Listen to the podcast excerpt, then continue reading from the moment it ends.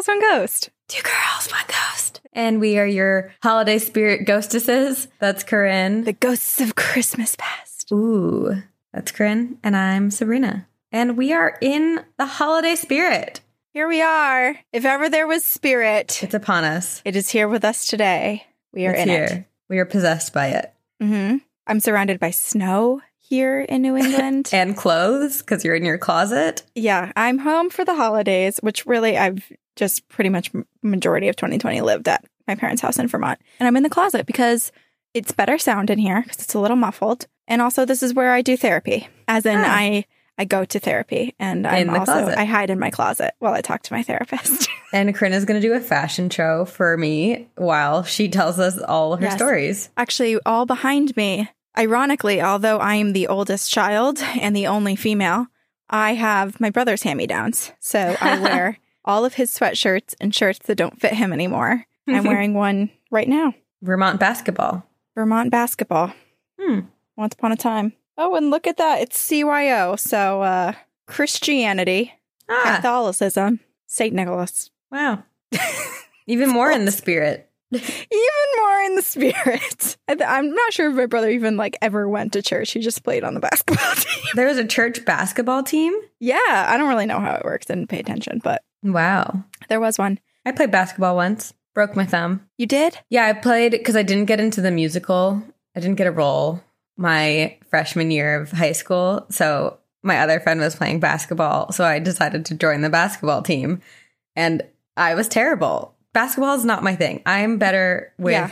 I was a soccer and lacrosse girl. Yes, we were lacrosse together. We were lacrosse I girls together. agree with you. I wasn't a basketball person either. And I think beyond the sport, what really bothered me about basketball was how much you have to pivot and stop yourself. And you're on like a wood, the, your sneakers make an awful squeaky Yes. noise. And it's just the whole game is just like squeak, squeak, squeak, and like breathing. And I, Yeah. I hated it. And the shorts, the just the shorts were really, really uncomfortable and not flattering on my body. Mm-mm. Not made for I, me. I'm there. It's fun for other people to play, not fun for us to play. And on our holiday episode, we are going to talk only about basketball. Only for basketball. You know, winter sports. I did play ice hockey. That was that was my exciting endeavor, but I did get a concussion in practice. Oh, oh no. Were you actually on an ice hockey team Yeah, I was pretty good. or did you just play? No, on an ice hockey team. Wow. It was fun. As much as the locker room smell, whenever I smell that smell, I get like such nostalgia to the ice hockey days and like wrapping your your shin guards with tape and tying up the laces. Mm, It's good fun. whenever I think of hockey, I think of one of my friends who played growing up. She was hit by someone who was uh, from the opposing team and w- had quite a bit of height and pounds on her. Oh no. And she peed herself in all of her hockey gear. She was basically just squished into the side and peed. oh, And I always think about that. That sounds pretty miserable. Yeah. You know how many layers you have to take off to like finally feel relieved of your pee? That's what I, yeah, that's what I was thinking about. So gross. And hockey equipment already smells so bad. so bad. Yeah. But now that everyone's home for the holidays, or if you're like my family, we're FaceTiming and Zooming all of our relatives that normally we would be with. What I'm doing. Everyone should ask for crazy stories. I feel like everyone's been, we keep talking about this. Like, we've all been in our homes. We've had time to think about things. We've had time to experience things within our walls. And so mm-hmm. I'm, I'm really craving some ghost stories from people, some newly discovered ghost stories. Yes. Around the table, around the Zoom, around the Skype, whatever you decide Yes. to use. Tell ghost stories. I actually heard not a ghost story, but one of my coworkers, she told me that her mom had a Ted Bundy run in back in the day. oh, what? Yes, I feel like so many people have stories, which just makes me think, damn, Ted Bundy was so active. It's crazy how many like could be, would have been Yes. almost victims there are out there. But uh, her mom grew up in the Pacific Northwest and was at a gas station. And this man approached her and essentially was just trying to tell her that her tires were deflated or something was wrong with her tires and was essentially trying to like coax her out of the car. And was like, "Oh, I'll help Oh, you. no. Like, just come, come look at this." And kept trying to get her out. And she was like, "No, I'll just uh, the I'll tell the gas attendant." Yeah. And she was just like, "Why would I? You're a random person. No, I'll if I need help, I'll tell the person who works here at the gas station, who probably knows a bit more than you and was super like, okay, cool, thanks, dude, and wasn't getting out of the car. So finally the guy just like gave up and walked away. And then I can't remember if it was two weeks or two months later, but within a short period of time, she saw on the news that it was Ted Bundy. oh my gosh. Yes. She survived. Yep. She survived. See, those are the types of stories you, you need to get from your family. Yeah, I need to hear them. What's that statistic? Well, I don't know why it guess sounded like that coming out of my mouth, but the st- statistic, and now I can't say it, about like everyone pass, like in your life, you pass, I can't remember the number, X amount of sociopaths or psychopaths. Oh, I, wasn't it like two or something? Like you'll have met or passed or interacted with like two serial killers in your life? Something something like that. I can't remember. I'm looking it up now. I'm pretty sure the statistic was listed out in the book titled Serial Killers that I believe you gifted me. And I should remember the stats because I've read the book three times. Oh, I can't find it. Someone out there will know. Yeah, tell us. Help us. Help us. What are what are your holiday traditions, Corinne? Well, it'll be a little different this year, but usually Christmas Eve, we drive around the neighborhood, we look at all the lights. Oh, cute. Also, Christmas Eve, we used to open, my brother and I would each get to open the present sent to us by our Aunt Susan, who lives out in mm-hmm. San Diego. So it was like the the aunt who lived far away that we never got to see in person, we always got to open her gift early. Aw. And then Santa would come to my house Christmas Eve at some point when we were getting ready for bed and leave new pajamas on my bed and my brother's bed. Wow. Yes. And then Christmas morning, we would just. Oh, and we always, always, always watch Rudolph the Red-Nosed Reindeer, like the old movie from like 1960, 1920. I don't even oh remember. Wait, remember. oh my gosh. Okay, so Nick and I just watched the documentary, The Holiday Movies That Made Us, about Elf. And my brother keeps talking about that. Yes. Elf is like a they basically were so heavily inspired by that Rudolph the Red-Nosed Reindeer movie. And like the yeah. costumes and the North Pole are all very, very similar to what they look like in Rudolph the Red-Nosed Reindeer. Which makes so much sense for the beginning scenes of Elf because yeah. it very much has that feel, you know, like when mm-hmm. he goes and the narwhal's there, my buddy, hope my buddy. Good. Yeah. Yeah. It's so Rudolph the Red-Nosed Reindeer. Mm-hmm. Yeah. Those are my traditions. And then Christmas Day, we usually would have traveled to relatives in New Hampshire, but now obviously we cannot. But yeah, that's what we do. What do you? Wow. What do you do? We would on Christmas Eve, and this year, unfortunately, Nick and I are in Los Angeles, and we'll be creating our own new traditions this year. But mm-hmm. so Christmas Eve, we would go to my aunt and uncle's and cousin's house in Pennsylvania. We'd do the whole traditional seven fishes Italian dinner but right. obviously, I ate baked ziti because don't eat fish. And it wasn't until like last year that I realized that we were doing that seven fishes tradition. I was like, I didn't even know. I Had no idea. Just so ingrained. You guys don't have to speak about it. Yeah. But then we would always watch with our cousins, we would watch uh, the Christmas story, a Christmas story, because it was mm-hmm. on the mm-hmm. 24 hour loop. So we'd watch that. And then we'd go to midnight mass every year. Midnight? Oh my gosh, so late. Oh my god. We had to give Santa time to come, you know, leave presents. That is so late. my bedtime is like 9:30. I feel like this year now my my bedtime will be 9:30. Wait, so as a kid you'd go to midnight mass? Mhm. See, that's fun I think when you're little cuz you get to you get to stay up. Stay up past your bedtime. I feel like half the time we'd fall asleep. And then Christmas morning we would open our stockings first and then we would do presents and then all of us i mean as a kid i wouldn't do this but we would all like pop a bottle of champagne and like make a big breakfast and look at our toys or whatever we got and then start prepping for dinner and make a big massive dinner so fun mm-hmm. you talking about stockings reminds me of when my dog was alive and he always got a stocking and he was always so excited to open his stocking We always did his stocking first. Leia has one and it is stuffed. She has the most stuff in it.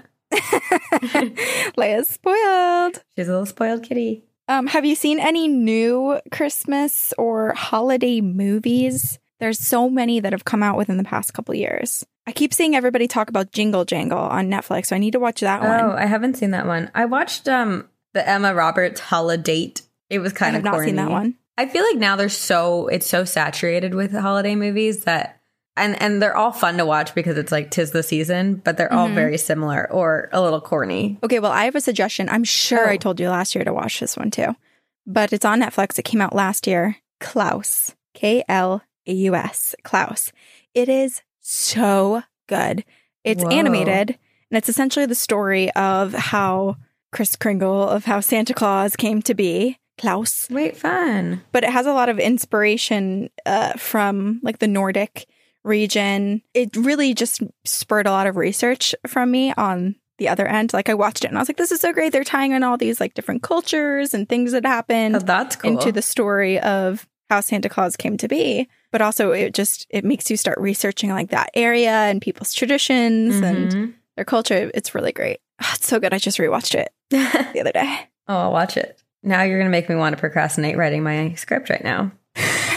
Sorry. Okay. Well, speaking of Klaus and the origins of Santa Claus and where all of, you know, the legends come from and who who he is and who where he came from. hmm Santa Claus is not the only holiday being out there. There are more. And if you're familiar with a famous Christmas song, it goes a little bit like this. He's making a list, he's checking it twice, gonna find out who's naughty or nice. Santa Claus is coming to town. He sees you when you're sleeping. He knows when you're awake. He knows if you've been bad or good. So be good for goodness sake. But truly, be good. Because if you are not, bad things are coming. If you're good, Santa will come to town and bring treats and gifts and pleasantries alike. But if you're naughty, you won't just get coal for Christmas. You'll get the wrath of the holiday demon, Krampus. So, as December approaches in European alpine countries, children have been taught to be on their very best behavior. It's been instilled within them through fear because they've been told the horrors that will befall them on the night of December 5th should they misbehave. Because on the night of December 5th, in the cold of winter, St. Nicholas embarks upon a journey up into the mountains to a labyrinth of cavernous tunnels that house hairy, sharp horned, yellow eyed, fang ridden creatures called the Krampus. St. Nicholas stands at the mouth of the cave, staring at the monstrous beings, and scans them for prowess, strength, and fury until he finds his Krampus. And he picks one amongst the many. And that one, that Krampus, is chosen to accompany St. Nicholas on his journey into the towns and homes of the good and bad little girls and boys. Once he's satisfied with his choice, St. Nicholas and his chosen Krampus march back down the hill. St. Nicholas with his bag of toys, treats, and gifts for the good boys and girls, and Krampus with his thrashing chains, bundles of birch to whip and punish the children who are deemed naughty. And as they come down the mountain, the children around town prepare for St. Nicholas by getting their boots by the door, hoping they've been good enough to receive gifts and treats, and not the terrible alternative, a slashing from Krampus. As they snuggle up in bed and fall to sleep, dreaming of sugar plum fairies, St. Nicholas and this new trusty assistant Krampus make their way into homes and decide the children's fates. Were they good this year or were they bad? If they're good, St. Nicholas will unpack his sack and leave treats and gifts in the boots by the door. If deemed bad, St. Nicholas tells Krampus, You know what to do. And he steps outside as Krampus climbs the stairs, tramples through the hall, his chains banging against his sides, reaching for the naughty child's door. He pushes his way inside, a sneer on his lips, his lizard like sharp tongue slithering out like a snake. And he finds the misbehaved child and whips his birch branch at them, leaving lashes and painful marks on the child. And sometimes that's the end of it. But sometimes Krampus decides the child was particularly awful that year, and he'll rip them out of their bed, out of their slumber, and throw them inside his own giftless satchel and bring said child to hell, where he'll be punished for eternity. Eternity! eternity, eternity. Echo, echo, echo. Eternity. So, happy holidays from Krampus. This is horrifying. so, what's the lesson that we are supposed to learn from this story and that children are supposed to learn from this story? Behave and be good. Be good little children or face the wrath of the Christmas demon, Krampus. And who is Krampus exactly? Where did he come from? And why does he do Santa's dirty work? Well, Krampus dates back to pre Christian Alpine tradition and is believed to have started in Austria and Bavaria long before the formation of Germany as a country. Krampus eventually spread to northern Italy and Hungary. And then, as of more recent, Krampus has become popularized in the US thanks to social media and entertainment because he's been featured in TV shows and movies. He even has his own movie called Krampus. and the word Krampus is derived from the German word Krampen, which means claw. And that's probably his name because of his appearance. He is a demonic creature with a goat like appearance, bearing large horns, cloven hooves, and dark hair with a long snake like tongue hanging out from his sharp fangs. He has origins in the pagan celebration of winter solstice, but the details of what his ties to the winter solstice is are kind of unclear and I don't think very well documented. Uh, some people believe that Krampus represents the horned god, which is a popular figure in witchcraft, and that his birch rods are a throwback to ancient pagan initiation rituals. And others claim that Krampus is the son of the Norse god Hel. And as Christianity spread through the world, Krampus started to become associated with St. Nicholas and eventually with Christmas. There's a day called St. Nicholas Day, and that is celebrated on December 6th. So, as the story goes, and it's very similar to Christmas and how we celebrate Christmas, like, you know, on Christmas Eve, Santa's coming through the world and delivering presents at the evening at night while you're sleeping. And then you wake up on the 25th on Christmas to your presents.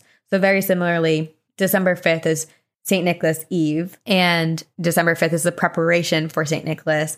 You put your boots by the door. Mm-hmm. You hope that you're a good little boy or girl. On the eve of December 6th, you find out, or you good or bad. And in the morning, you either wake up to treats in your boots or uh, slashes on your back. Or maybe you're no longer in your bed and you're in hell. I don't know. Oh my gosh. so Krampus travels with St. Nicholas and he arrives on the evening of December 5th. And like I said, kids will place a shoe in front of the door or their chimney at night. Some will place a carrot in one shoe for St. Nicholas's horse. And then the next day, the kids check to see if a present is in the shoe. Sometimes, if the child has been misbehaving, they're lucky enough to not get whipped, but they will find a bundle of twigs inside their shoe instead of treats. Some schools actually invite St. Nicholas and Krampus to visit the kids, and each kid has to shake hands with St. Nicholas and disclose to St. Nicholas whether they think they've been good or bad. If they think that they've been bad, Krampus will chase them around the school. It's playful, but it's a very like Krampus is coming to get you. and I know the story that I told makes Krampus sound very evil and dark. Yeah. But Krampus is following the rules of justice. You know, St. Nicholas is the one who brings Krampus down and is like, you know, there's a balance in the world. There's good and evil, and there's good and bad. And while I give the good children their treats, the bad children need to learn their lesson. So Krampus is just following the rules and he's doing what St. Nicholas is telling him to do. And he only comes after children who misbehave. He's never seen attacking innocent children. People believe that Krampus is obedient to his master, who is St. Nicholas and he wears chains which symbolize his enslavement. And in many stories, he only appears when and where St. Nicholas tells him to be. So he's never found on his own enacting some evil plot or plan on on all people. It's just he's always with his trusty St. Nicholas. And people have compared them to Batman and Robin, that St. Nicholas wouldn't be the equivalent of Batman without his sidekick, mm-hmm. Krampus, who is Robin. Yeah, you're making me think that Santa Claus is the embodiment of both Saint Nick, Saint Nick, Santa, and Claus. Krampus puts the claws in claws.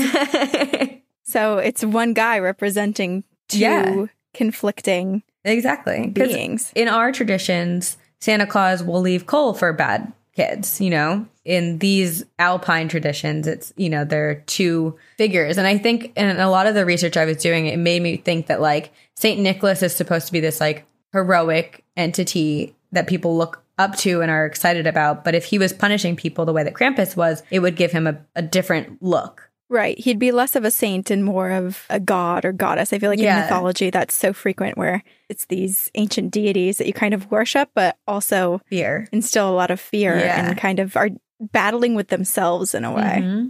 Yep. Yeah. So as time passed on, the Catholic Church tried to ban Krampus and wipe him from, from existence. And for years, he was suppressed. because they thought that he was too close to like a demon and the Catholic Church didn't want that rep for St. Nicholas Eve or day. But no one puts Krampus in a corner, not for long, because over the years, Krampus has returned, his legend lives on, and on the night of December 5th, his story is told and children are warned.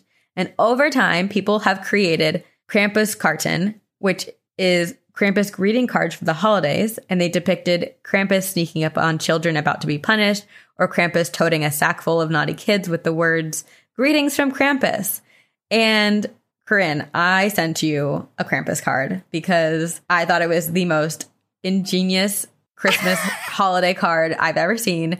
And Corinne and I are considered inspired because next year, I'm now picturing us having a full on photo shoot. I will fly to you, we will do it and we're gonna have someone dressed up as Krampus, maybe Nick, maybe Brian. We'll decide. Maybe we'll have two Krampus. I don't know. And we're gonna do a photo shoot and we're gonna make holiday Krampus cards. I love it. I know you sent it to me and I was like, I'm obsessed. I don't need I don't need to know the backstory. I don't need to know what you're planning on doing. I just really love what you sent me. But now you have the backstory. Now I have the backstory and I'm into it. So people would send these greetings from Krampus cards to their friends and family. And we're going to do it. Everyone should do it. Yes. Genius. Remind everyone to be good. Yes. and in places like Austria, Germany, Hungary, Slovenia, and the Czech Republic, they've actually begun celebrating Krampuslauf, aka Krampus Run. And this, Corinne, I feel like you would thrive on this evening. It's called Krampus Run. And basically, on the night of December 5th, men, women, and children, but mostly drunk men, dress up as the devilish Krampus creatures and run through the streets. Just like loose, run, run loose, run wild. And they chase children and they like chase people who choose not to dress up for it. And it just sounds amazing and fun. And just people just running around having drinks and goofing off and scaring people. I love in it. hairy monster costumes. It's so great because you get to see all the different personalities of Krampus. You know, Yeah. one might be hiding, one might be running, one might be focused on the snack bar. You don't know. Mm-hmm. Exactly. Which Krampus are you going to get? and sometimes I have even, you know, enjoyed this celebration so much that it doesn't just happen on December 5th. It's like the entire week leading up to December mm-hmm. 6th. It's just Krampus running amok. That's freaking amazing. Ugh, I would love to go to those areas too, because not only are some of the best and grimmest and wildest fairy tales derived from like Austria, Germany, all that region, but they also have the best Christmas markets. oh, yeah. I need to go. I love a good Christmas market. One day we'll go and we'll bring our Krampus costumes with us. and that's when we'll take our Krampus greeting cards. Live from Germany, it's two girls, one Krampus. oh my God, I'm so on board. That's my New Year's wish.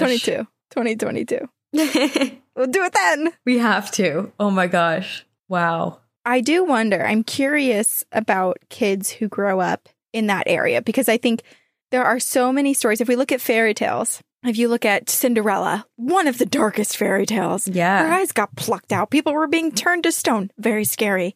But it makes me wonder if those, if Krampus and stories like that have also been diluted over time to be a little bit more appropriate for kids, or if they're Mm. still getting the original fairy tale. Like over here, we get a, Ooh. a Disney version. But yeah, I wonder if if you grew up in any of those places in those countries, let us know. What did you hear about Krampus growing up? That's so Yeah. interesting. That's a very interesting question. I know.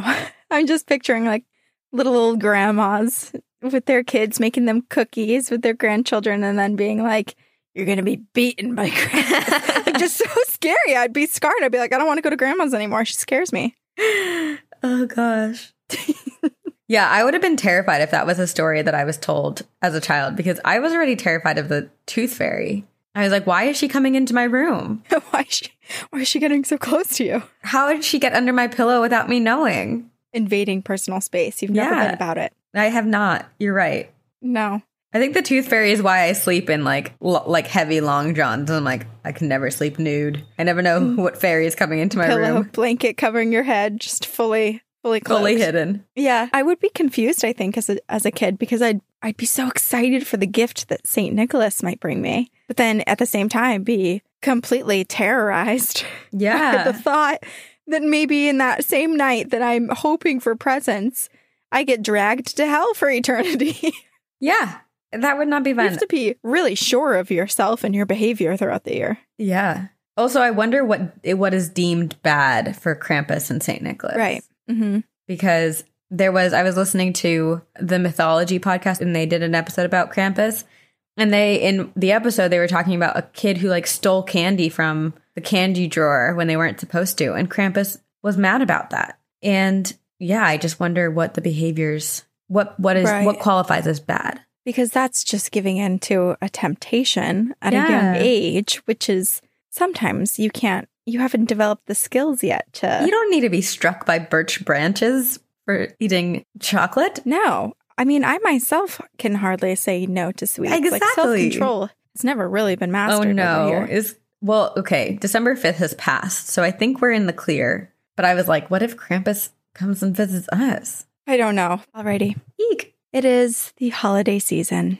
and Christmas celebrations are in full force. Your family hung wreaths, and together you strung fairy lights and decorative baubles around your tree. You wrote a letter to Chris Kindle and are hoping for some sweets and some presents from St. Hmm. Nick. You think you've been a pretty good kid, and so you've nothing to worry about, right? And so you go to bed each night, nestled into the warmth of your sheets in your home along the German Alps, excited for the festivities and hoping for a few gifts. But as you start to drift off to sleep, you get an odd sensation that you're being watched. And so oh, you no. open your heavy eyes and you look across the room. A woman appears at your door, crone like, with a large beaked nose that reminds you of a bird, an owl. And you remember what your parents told you about birds and bad omens. Your heart sinks into your stomach. Your hands hold your blanket with a protective grip. The intruder's nose, covered in warts, is hardly what catches your eye, for behind her, hanging on her back, is a basket of screaming young girls. The woman steadies herself with a large, lengthy staff, a staff that still has a few fibers stuck to the top from use on a spinning wheel. Her clothes are tattered. A twinkle of metal shines from a hole slit in her skirt, a knife hidden beneath her clothing. The young girls scream, and the woman, unbothered by them, looks to you. The woman, you know, is Frau Perchta, the Christmas witch, the goddess, sometimes called Berchta, Bertha, Spinnstubenfrau, which means the spinning room lady, but the one nickname that you hear most from your friends at school, from the television, from your parents, and from your parents' friends is that Frau Perchta is known as the belly slitter. What? But you've been a good child all year. You haven't been lazy. You've helped your parents. You've done your homework. You've done your chores. You've done everything that's been asked of you. Or so you thought. Because maybe there was that one time and, oh, there was that. It doesn't matter. There's no time left to think about mm. all the things you've done wrong over the year because Frau Perchta is here and she has come to punish you for being bad. She has come to slit your belly. Oh my gosh. And I thought Krampus was scary. Slit your belly? I read this to my brother and I was like, I'm trying to set a scene. What do you think? And he goes, Slit your belly. What's she looking for? Stroop waffles or something? What is her goal? he was like, This is awful. Yeah. Pretty gross. And actually, she's she's compared a lot to Krampus. So she's from the same region, kind of goes hand in hand with those uh Christmas time Yule figures.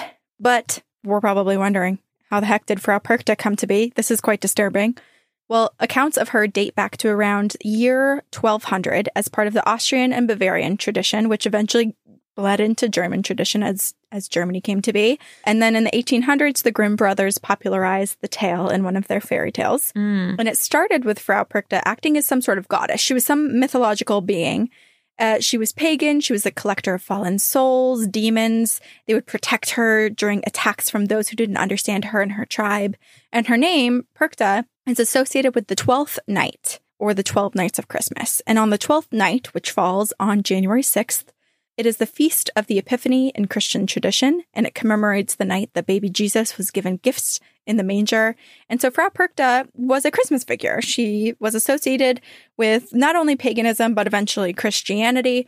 Um, Hmm. And she is often compared to Krampus, and stories of her have evolved over time eventually landing on her being this sort of boogeyman type of figure. Earlier accounts told of Frau Perchta as a woman who focused on household tidiness, especially when it came to weaving, which is why she carries that staff.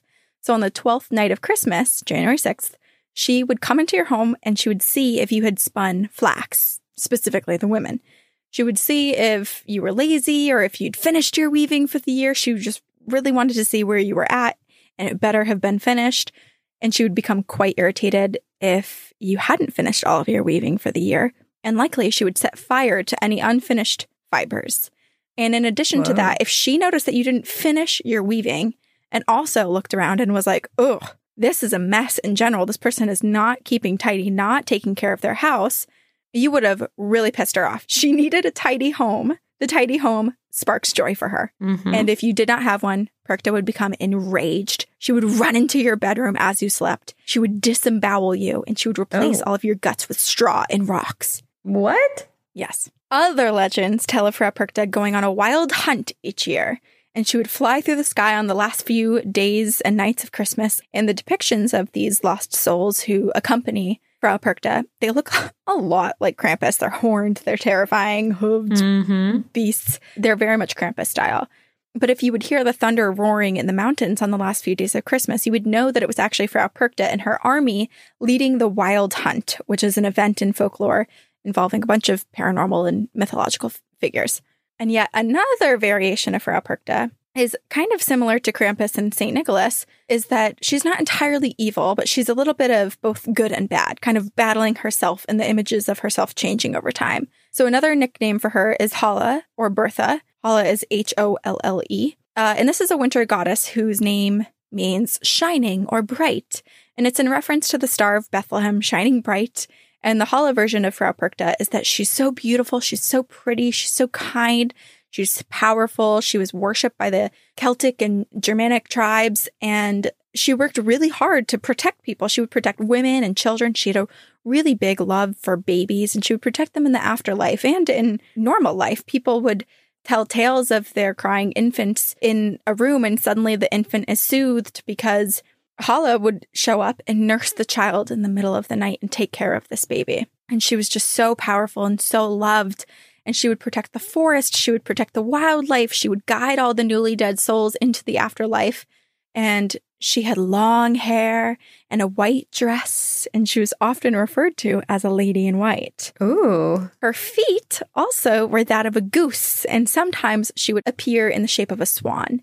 And so, in fact, it's suspected that Mother Goose, she may be the original Mother Goose, this Mother Goose figure, as she has goose feet and all of these kind of ties into birds. So hmm. it sounds pretty great, right?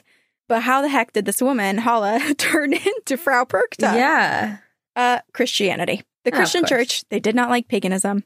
And so they spun all these new tales of this goddess, instilling fear in those who believed in her as good and recruited. The goal was to recruit more people into the Christian church for protection from Holle, Frau Perchta. And so tales of Frau Perchta still appear as both good and bad, kind of contradicting themselves at times. But more recently, Frau Perchta has evolved as a way to keep children obedient. Perchta would come into their area on the 12th night of Christmas and slit open their bellies or stomp on the children who had misbehaved. She would slit their tongues if they were dishonest children with a shard of glass. Oh my God. So quite grim. Yeah. And with her, the girls in the back were the souls of unbaptized girls that she would carry in this basket. So there were a couple things you could do to protect yourself from Frau Perchta, aside from keeping a tidy house.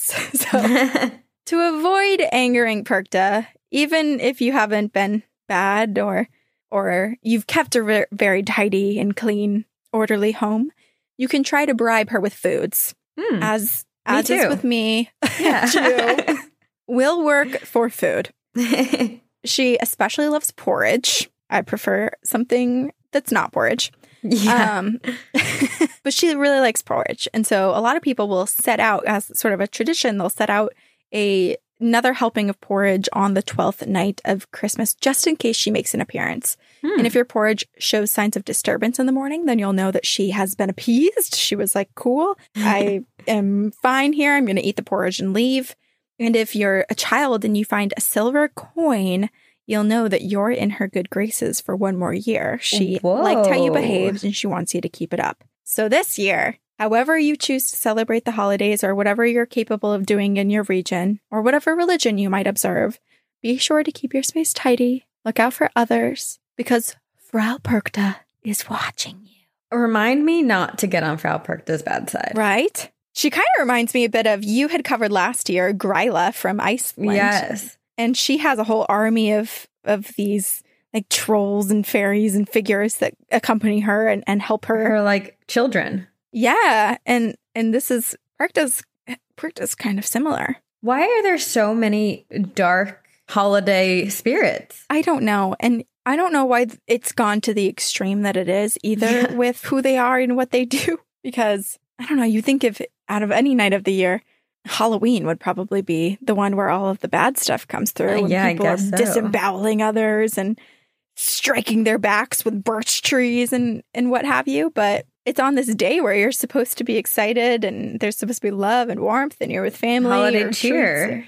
holiday cheer, Hallmark movies, or whatever we've chosen to to spin it into. More like holiday fear. yeah, holiday cheer turned holiday fear. And I feel like similar to Frau Perchta, how you were saying she has a lot of similarities to Krampus, I feel like there are so many other entities that kind of have all been inspired by one another. Like there's Belsnickel, which is the one that was in The Office where Dwight comes in as Belsnickel, who very similarly has very similar roots to or connections to Krampus, Mhm. but kind of, you know, has his own tale, his own story. And I'm sure there are hundreds more. Yeah, it's really quite disturbing, and and it's actually surprising too how many come from the same region. Because my Yeah. assumption was that you know there might be like one figure associated with this one period of time for each area. You know, Japan might have one, Germany might have one, Denmark might have one, Right. North Africa region might have one, but there's so many coming from this one area. Yes. It's wild. It makes me wonder were there a lot of bad children? Like, were people misbehaving, or was it just a good way to teach lessons? Similarly, do we have tales that are more recent or new that we use to teach lessons, or, or has our society become more of the participation trophy generation where we're like, everyone Yeah. is good, there's no need to punish? I don't I don't know, but it's I've been watching on TikTok a lot of videos on training your dog. and it kind of reminds me of when you train your puppy not to bite, you're not supposed to punish them for biting or teething because it's not a it's something that's so innate in them it's natural so it hasn't been learned that they weren't supposed to do it so you're not supposed Yeah. to punish them but rather you're supposed to teach them an alternative way to behave and i feel like i mean i don't have kids so i'm not going to pretend to know you anything also don't have a puppy, so I love that and you're I watching. don't have a puppy, but I have TikTok. So I'm learning stuff there. Although I did see when I was researching for Perchta that um, some of the variations of the stories changed over time, especially in the era that witchcraft was really feared and paganism became this sort of ostracized practice or belief. Mhm. And so I think they really were trying to make everybody behave and everyone fearful of Right. of these figures so that they'd be completely in line and super obedient and not doing anything at all that could possibly have a finger pointed at them for witchcraft or, or whatever sense. it may be. But it's definitely scary and off putting. And I feel fortunate that I did not grow up with all of these terrible, terrifying tales. Right? We already had ghosts in our house. Did we need more? We didn't need any more. We already had some demons deep within Eh, ourselves in our basements. Also, to be fair, I was also a very obedient child because I was terrified of just misbe. I was just, I just listened. I had a fear of authority. Yes. I, I think of you when strangers pass me on the street now because I just picture you diving into bushes as a little kid hiding. That was me. I really did. I really, really did.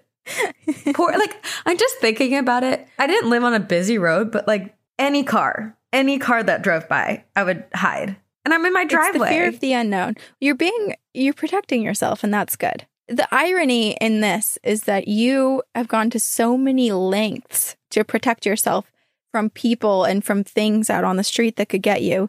And yet you're begging these otherworldly beings that we know nothing about. okay, begging is you. not not the correct term. and otherworldly beings that I know nothing about, I am asking my grandmother, and I asked her like twice. No, I'm talking about alien abduction. Oh. You can't deny that. You said it too Okay, many times yes, on the you're right. podcast. I can't deny that. Yes. I also, it's funny because I wonder why I have such bad social anxiety. And it's like, oh, because I'm afraid of literally everyone except for aliens. Yeah. But even them, I fear. You got to fear everything a little bit, right? This is why I go to therapy. It's fine. The gift of fear the gift of fear. until it's debilitating. And then, then, then it's, yeah, then you got to talk about it. But yeah. Yeah. it's there for a reason. It's there to protect you. oh, thank you for uh, diving into my deeper psyche today. thank you for joining me. You're welcome. I'm completely unqualified. Listener stories. Mm-mm. Okay. This is from Carlia and it's called Portal to Hell question mark. Hello, longtime listener. I love your podcast and thought it might be time for me to turn in some of my own stories. I'm from the Midwest and one of your early podcasts about Salem inspired me to visit. It was one of my favorite trips I've ever been on, so thank you so much for that. My story is kind of long, but here we go.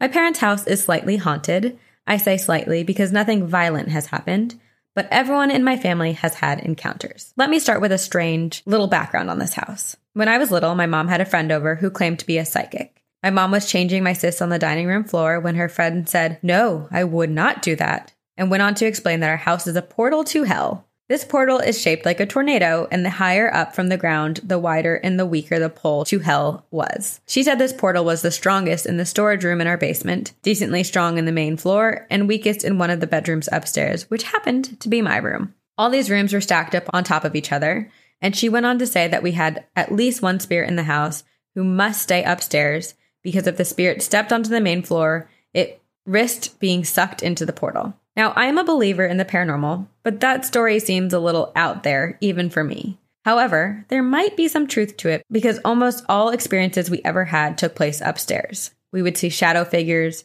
hear footsteps, and there would often be an uneasy feeling, especially in the bedroom above the dining room. That bedroom was mine until I went away to college, and then my younger sister took it. We both believe that room was the most haunted room in the house. And I like to consider myself to be a logical person. For example, shadow figures might be a flick of the eye, uneasy feelings late at night might just be anxiety, and any knocks on the walls and footsteps down the hall might be because the house is old. However, I had two distinct experiences in that house that I cannot explain away.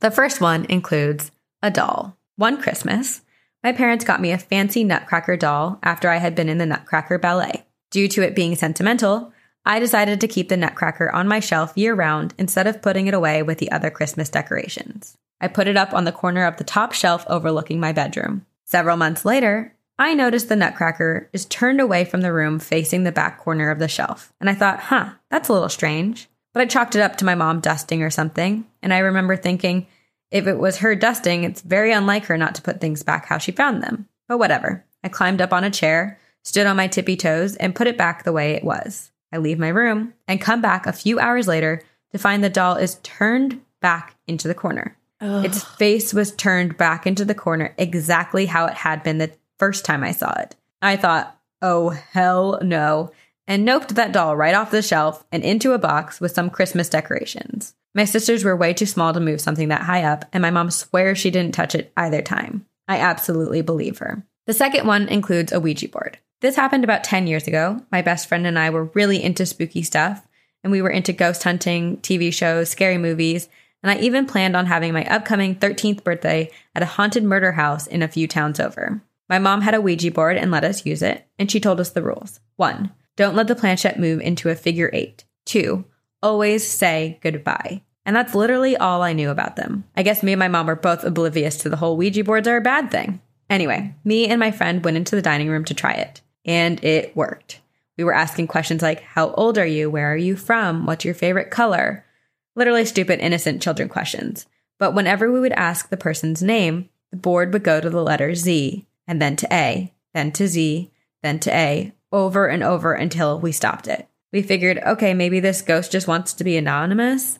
We would just move on and ask more questions. And I wasn't scared of the board at all at this point. I thought it was so cool and so fun. We continued to use the Ouija board for the next several weeks, and the board would never tell us its name. Always just Z A Z A Z A Z I Z A, sometimes fast and sharp, like it would be pulling our hands around. I mentioned above that my house was mildly haunted and harmless, spooky stuff happened all the time, but lately I had been hearing knocks in my closet. That was new. My friend knew about this and asked if I wanted to ask the board what was in my room, so I asked, Do you know what has been making the knocking sounds inside my closet? And the planchette quickly moved to yes. I felt my stomach drop, and this was the first time I felt afraid using the board. Fear washed over me, and I suddenly realized I did not want to know what was making the noises in my room. I quickly said goodbye and never used the Ouija board in the house again. Fast forward to my later teenage years when using Ouija boards were in a lot of scary movies and YouTube videos, and I decided to do some research. And I remember the first time I read about the Ouija board demon Zozo, who also sometimes goes by Zaza. My stomach dropped as I put the two together.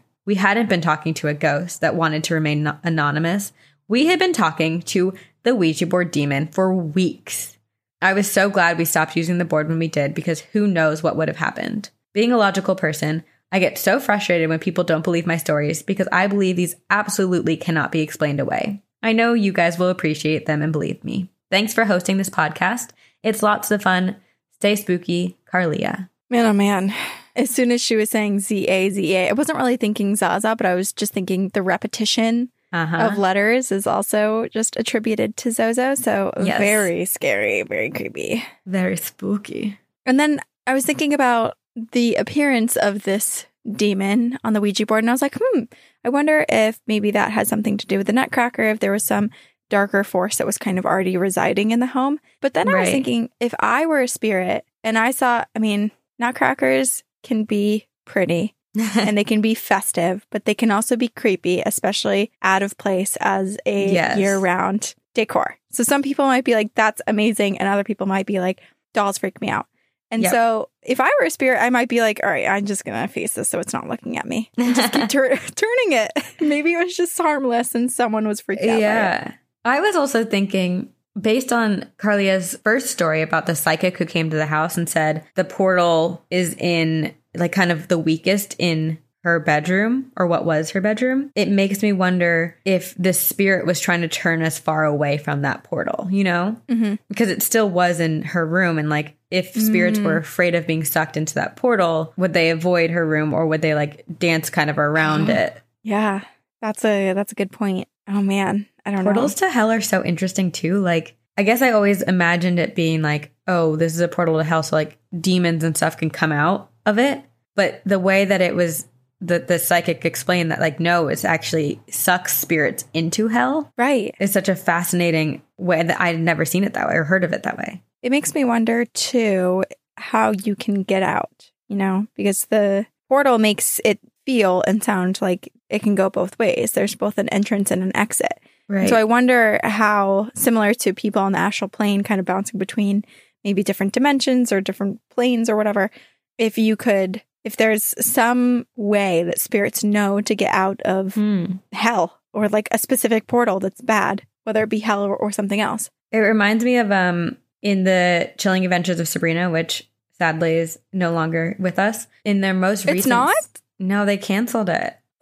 I know. But in the most recent season, he seemed so distressed. So Corinne like put her palm, the back of her palm to her head, like, oh, I feel faint. faint. but they did in the most recent season. Sabrina had to go to hell to like retrieve some things, and there was a portal to it. There was like a very specific way they had to get in and out, and they had, they were timed. They couldn't get stuck there. So yeah, I wonder. Mm, certain moments when it opens, Right, like in Halloween Town. Wild. Okay. This is called, actually, you'll really appreciate this title. It's beginning to look a lot like Krampus. oh, It's from Vanessa. Hi, ladies. I've just started listening to your podcast and I've only listened to a few episodes so far, but I love it. Well, I hope she's still with us because this was August of 2018. So you have me so creeped out. Love it. I've had so many paranormal experiences in my lifetime and also suffer from sleep paralysis, so I'm full of stories to share. I find those experiences where you don't realize what is happening right away the scariest experiences. And so I just have to share this story with you. It's Christmas Eve. I'm five years old. Best night of the year. Right. Think again. I was sent to bed and I was told to go straight to bed. Yeah, right. My room had a big window with a beautiful view of the homes in my small town. It's very nice at Christmas to see all of the houses with the Christmas lights and with the Christmas lights on, and of course to look and see if you can spot Santa and his reindeer. And that is exactly what I was doing, standing in front of my window trying to catch a glimpse of Santa. I was the first one sent to bed since I was the youngest child, so my two older brothers, along with my parents, were downstairs. I suddenly felt like I was being stared at. I was filled with dread and I did not want to turn around. I considered just Hmm. screaming for my parents, but then they would know that I wasn't in bed like I was supposed to be.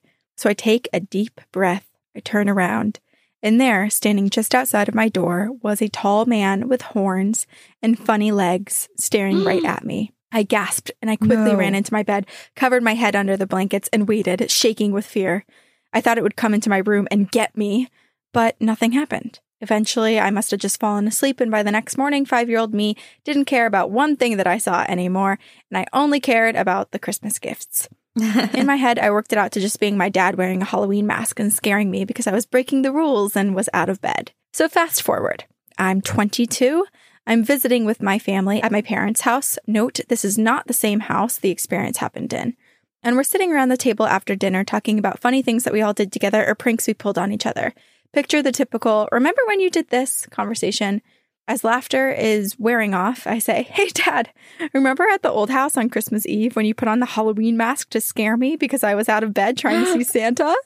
I was laughing, expecting him to own up to doing that. But to my surprise, everyone at the table was no longer laughing. They were just staring at me like I was crazy. I would never do that, my dad said. And I let it sink in for a minute. And yes, it makes a little bit of sense that my dad is not that type of person and he would not scare a child like that. So, in turn, to my brothers, I said, So it, it was you then? They shake their heads. No, they both say. And yeah, that makes sense too, because they were not tall enough at the time to be as big as the thing that I saw, even if one of them was on the shoulders of the other. In fact, my dad wasn't even tall enough. What the fuck did I see then? In that moment, I realized that I saw a full body, full detailed demon. It was not in the shadows or in a black figure. I saw it, hooves to horn, and all of its colors. I only did see it once and never again, but this moment was more scary to me than the moment that I saw it. The moment I realized what I'd actually seen and experienced. The whole time Fast you were just talking, I'm so sorry. The whole time you were just talking about the fact that she's realizing it, your audio was like so warped and Don't tell me that I'm in a closet right now. Oh, This is yeah. the scariest place I could be. Oh my god. Ugh. Checking behind me. A small closet, so What if like hands reach out from behind you and just pull you Sabrina. into Narnia? Oh my god. No. I'm sorry. I'm now like turtled and I'm full double chin. Like you're not gonna get my neck. I'm disturbed. All right. Fast forward another few years, I'm at my job and I'm chatting with my bosses. We somehow got off topic and on to ghosts, and I tell them this story. They're looking at each other and kind of smirking at one another. They ask me what it looked like, and I tell them, like one of those half goat, half people creatures hooves or feet, horns, demonic face, skin was reddish tone, lots of body hair, big, big horns. They laugh and they say, You saw Krampus. I had never heard of Krampus before. I'm pretty sure they were yanking my chain, and I'd never heard of a Christmas demon before. They were just trying to get me going, right? So we all run to the computer and we Google it. And there I sit, and there it is, staring at me in the face. The thing that I saw when I was five years old in the bedroom doorway. oh my gosh. Needless to say, I was thoroughly freaked out. yeah. Luckily, though, I only saw it one time. On a lighter note, another Christmas ghost story I have is that every year in the weeks leading up to Christmas since my grandmother's passing, I hear her clearly say my name. Oh. I confided this with my parents, who also report her calling their names around the same time of year. Wow. My family's had a handful of questionable experiences with less than friendly things from the other side, but since the passing of my grandparents, they've gotten less and less frequent. Thank you for your time, ladies. Keep it creepy. Love, Vanessa. Wow. Okay. Vanessa, you saw Krampus. Krampus! So is Krampus just going around with Santa Claus now to make sure kids are in bed? And if they're not, he scares them? Maybe. Maybe it was Whoa. like, I don't even know. I was thinking maybe the first stop, because the other kids weren't in bed, so they shouldn't have been there anyway.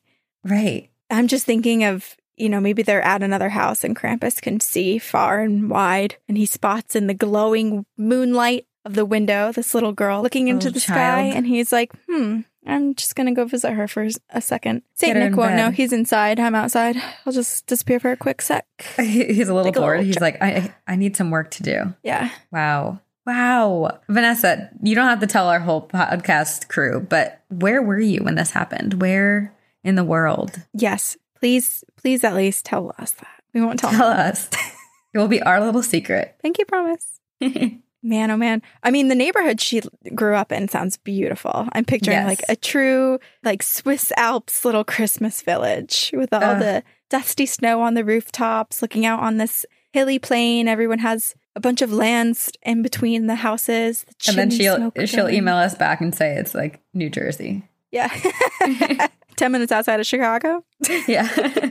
wow. But still, and I love that her grandmother comes to visit every year around the holidays and has kept the darker spirits at bay. Right. I know that's really lovely. Just kind of it makes me wonder if if there's some actual intervention there where they're kind of like, no, you can't come through, where they're actively stopping them, or if it was more of this protective shield that they just put over their whole family that is just continually strengthening over time as people believe in it more, like like little bell during ah, Christmas. I love that. yeah.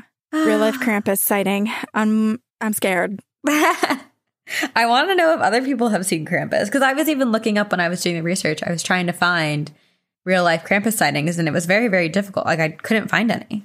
Well, here's our call to our listeners. If you're like Vanessa and you've had an experience that could be Krampus, email us and let us know. Tell us everything. As I was researching Krampus, I was like, I wonder if Corinne's going to start forming a crush on Krampus because he's kind of like your your. I don't not have a crush on Krampus. let's be clear.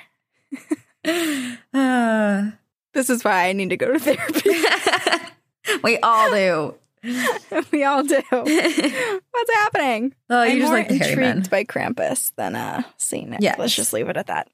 um, email us your stories. Our Please. email is two girls one ghost podcast at gmail.com. And just as a note, if you've made it this far and are still listening, we are taking the next week off as our one week hiatus that we take every year. But we'll be back We'll be back January 10th. to haunt your your life and your nightmares. Whatever you want us to haunt, we'll be there. We'll we'll be there for you. And if you could be there for us, that would be great. You could rate and review us on iTunes. You could tell people about us. Word of mouth is huge. And we also have updated our Patreon. So 2021 is going to be filled with uh, many more perks and things.